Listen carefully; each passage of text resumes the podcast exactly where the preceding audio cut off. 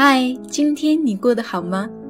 欢迎来到知乐古典音乐，一同聆听音乐背后的故事。我是主播 Emily。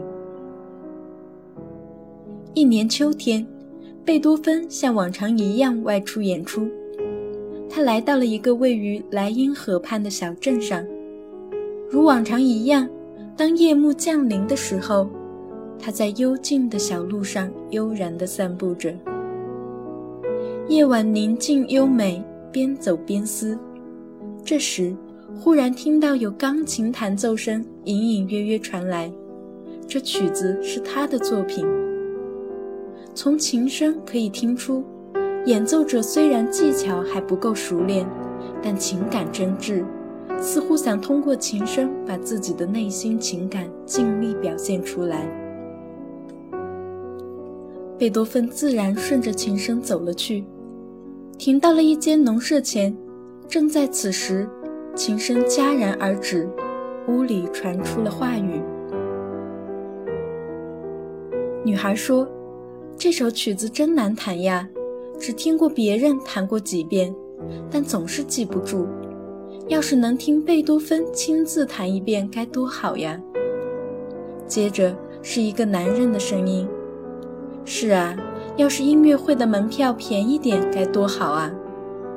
女孩安慰说：“先生，别难过了，我也就随便说说罢了。”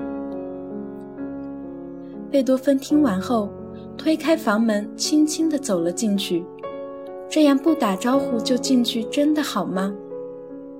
只见茅屋里点了一支蜡烛，昏暗的烛光下，男的正在做皮鞋。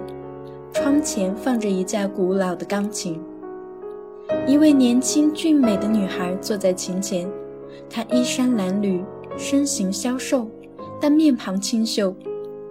这女孩似乎听见了有人进来，便警觉地转头。贝多芬看到女孩的神情，忽然明白，原来她双目失明了。皮鞋匠从穿着上来看，这个进来的人不像是坏人，便问：“先生，您找谁？是走错门了吗？”贝多芬说：“不，我是给这位女孩弹琴的。”女孩听到这话，吃惊的连忙起身，把琴凳让给贝多芬。贝多芬坐在琴前，从容地弹起了刚才女孩弹的那首曲子。女孩听得入了神。一曲终了，他激动地说：“您弹得真好啊！您是？难道是贝多芬先生吗？”贝多芬并没有正面回答。“你喜欢听吗？喜欢的话，我再弹一曲。”这时，窗外刮进来一股风，把蜡烛吹灭了。月光透过窗子照进了房间，好像一切都披上了银纱。格外美丽。贝多芬凝望着站在他旁边的穷凶苦魅，思绪万千。借着清幽的月光，弹起了一首宁静优美的乐曲，美妙的旋律犹如涓涓细流，缓缓而出。兄妹两人静静地听着，仿佛面朝大海，明月初升。微波粼粼的海面上洒满了银色的月光，月亮越升越高，穿过薄薄的云层照耀下来，顿时海面上起了大风，卷起了大浪。被月光照耀的浪花，一个连一个拍向岸边。兄妹俩听得沉醉，彼此凝望。此时皮鞋匠看到妹妹被月光照耀的面庞。显得格外美丽，此人、此物、此景，如同梦中。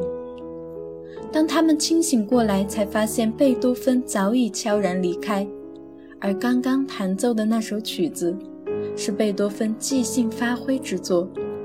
贝多芬急忙回到旅店，花了一夜把刚才弹奏的曲子记录了下来。这就是传世名曲《月光奏鸣曲》。直到现在，不论是谁，当听到这首《月光奏鸣曲》，都能联想到美丽的月色、及这美丽的故事。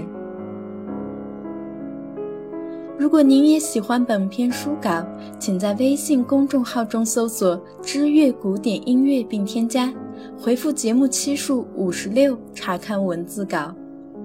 感谢你听到我，让我们下期再见。